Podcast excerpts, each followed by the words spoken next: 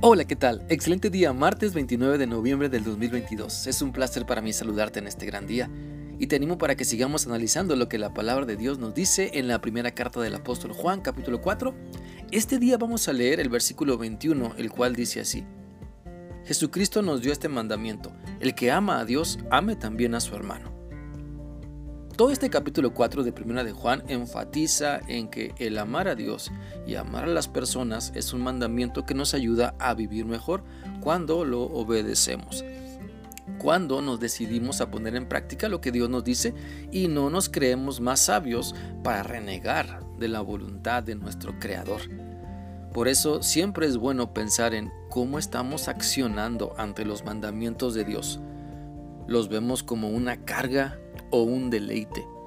Los mandamientos de Dios producen rabia en nosotros o nos llevan a la reflexión y al cambio de vida.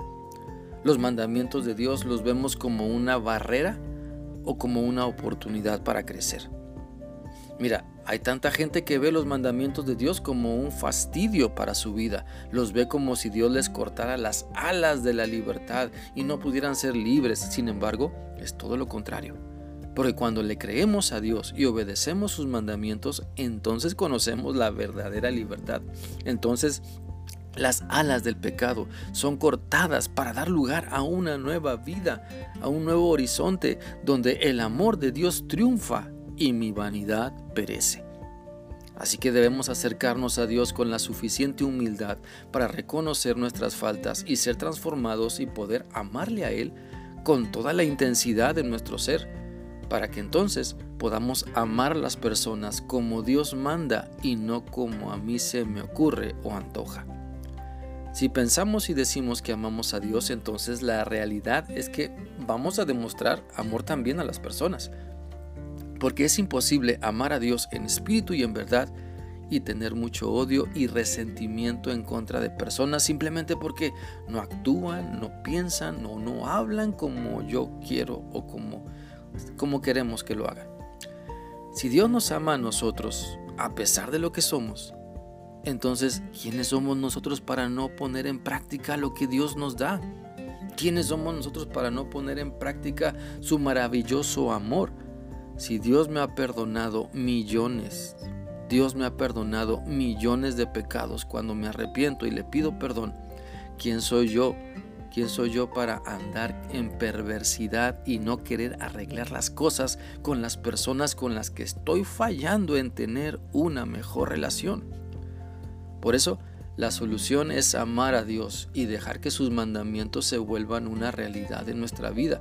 La solución para dejar de odiar al que nos ofende es dejar que Dios nos sane y haga reflexionarnos en nuestra necesidad de perdonar y amar, así como Él nos ama.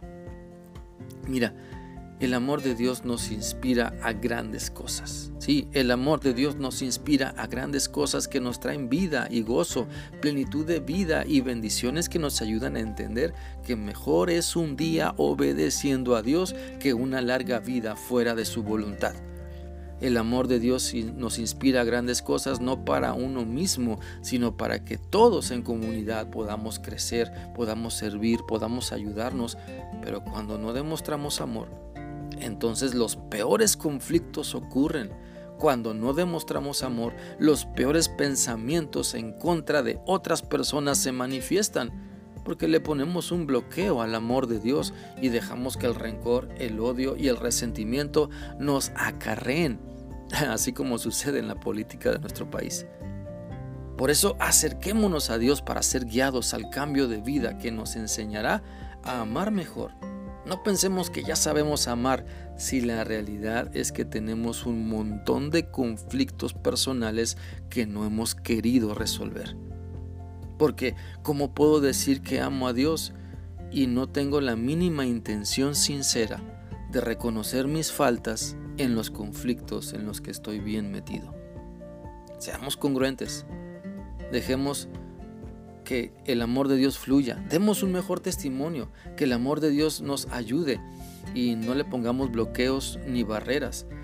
Eh, y aprendamos a creerle a Dios para que su maravilloso amor se manifieste en abundancia en nuestra vida. Espero que esta reflexión sea útil para ti y que sigas teniendo un bendecido día. Que Dios te guarde. Hasta mañana.